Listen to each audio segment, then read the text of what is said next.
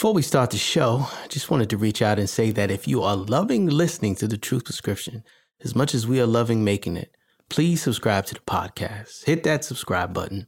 Rate and review us on iTunes, Stitcher, Google Play, and iHeartRadio, to name a few. And come check us out at w w w dot the truth prescription dot com to get more insights and info, because the truth will set you free if you let it. The how is the real solution. Right? The how is the key that opens the door to freedom from that thing that's holding you, that emotional block, that energetic block. Gentlemen and ladies, brothers and sisters, people, whoever you are and wherever you are, welcome to the Truth Prescription Podcast. I'm your host, Doctor Sekou Gathers, and each week I interview successful people from around the world and discuss how accepting the truth can propel your career and help you live a life of gusto and purpose. No mantras, no gimmicks, just the truth. So close your eyes and open your ears, and let's get into this. Come on. Good people. On today's Truth Prescription Podcast, I want to talk about two concepts that to me are so central and so critical when you talk about self-development, and really central when you're talking about using the truth, as we do here on this show, as a tool for bettering yourself, your circumstances, and ultimately your life. You know, so many times we're going through things of an emotional nature, right? We may have, we may be angry, we may be depressed, we may be having anxiety about something. And if you're listening to this podcast and, you know, you're reading books and you're attending seminars and, you know, therefore trying to improve yourself, really improve your life and your circumstances, I think this message will really resonate with you. The first concept I want to talk about is this one, which is desire to be better and appreciate where you are. Desire to be better and appreciate where you are. When I say appreciate where you are, I mean understand that, yes, you may have some quirks, you may have some issues, you may have some things that you need to get through, but also appreciate whatever success that you have had or the successes that you have made. And the reason this is important is because as we are growing and we're learning and we're searching, we don't want to simultaneously be beating ourselves up, right? Because I found sometimes, even with myself in the past, that my self-improvement mission was also combined or conjoined with a subtle subconscious message that, you know, you need to do this because you're not good, right? You need to self-improve because you're bad, you're soiled, you're dirty, you're not a good person, which really kind of defeats the whole purpose of trying to improve, right? Because the whole cycle becomes like, I need to improve so that I can get better. Ultimately, almost saying like, where you are right now is not good.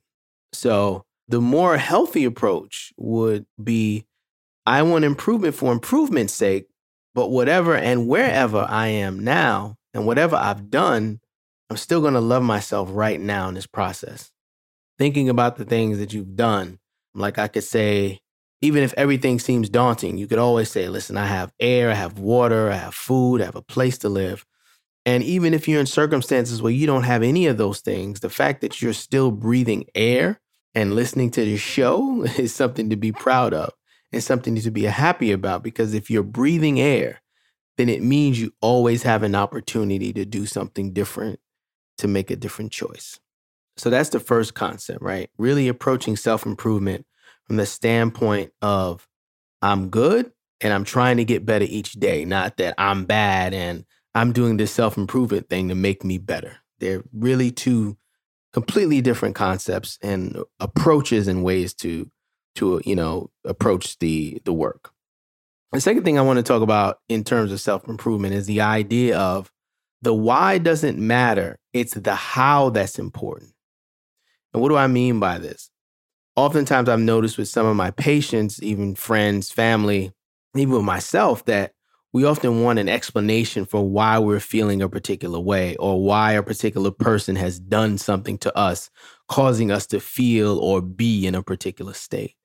And we can spend days, weeks, years, decades trying to figure this out, right? Example for me was I spent two to three decades trying to figure out why my math tutor and a neighbor molested me. Why did they do that? And I remember on two separate occasions, my therapist essentially saying to me, and this is after many years, saying to me, you may never figure out why they did that. But the question is, how are you going to move forward? And it took me a few months to really understand what she was talking about. And I honestly didn't even want to hear it. I, in my head, I perceived it as her trying to make light of my experience. And I told her that. And her response to me was, hey, listen, this is your session. You can talk about whatever you want to. You can prioritize the things as you see fit.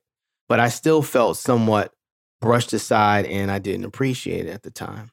But as time went on, I realized, however, that the amount of time I spent trying to figure out the why of that particular situation essentially took away all the energy that I could have been using to figure out how I could move forward. The how is the real solution, right? The how is the key that opens the door to freedom from that thing that's holding you, that emotional block, that energetic block. And usually the ego is the one thing that needs that question of what answered. I was listening to a Tony Robbins talk on YouTube recently, and he mentioned that ego means edging God out. And I really like that concept because the why is really a question that the ego needs answered. Spirit doesn't need that answer. The ego needs to know that, that answer. And once I actually started getting to the how of what was happening, I started making incremental improvements in terms of emotionally being able to get past how I was feeling about being molested. And through that process of how and trying to rewire my brain through neuroplasticity to create new pathways, you know, what ended up happening is the little tidbits of what actually started to seep in naturally without much work or without me trying to search for it. So I actually started to get the what, but it started with understanding the how. And again, I've seen this with friends as well. A good friend of mine went through a really bad divorce, and she spent three years trying to figure out, you know, why is he doing this? Why is the court unfair? Why, why, why, why, why, right? It's a lot of negative energy zapping and sapping her. And at some point, she figured out that it's really about how, right? How can I move forward? How can I make a better decision in a life partner the next time? How can I better provide for my children through this difficult situation? So quickly, just to summarize, remember, good people, that the you know number one on your path to self-development and self-improvement and over, overcoming things is don't beat yourself up, right? Desire to be better and appreciate where you are. Attack it from a place of I'm good and I'm getting better every day. And number two, in that same self-development and improvement process, remember the why doesn't matter. It's the how that's important. The why doesn't matter. It is the how that's important. Good people, I love you all, and I will see you soon. Be well. Until next time.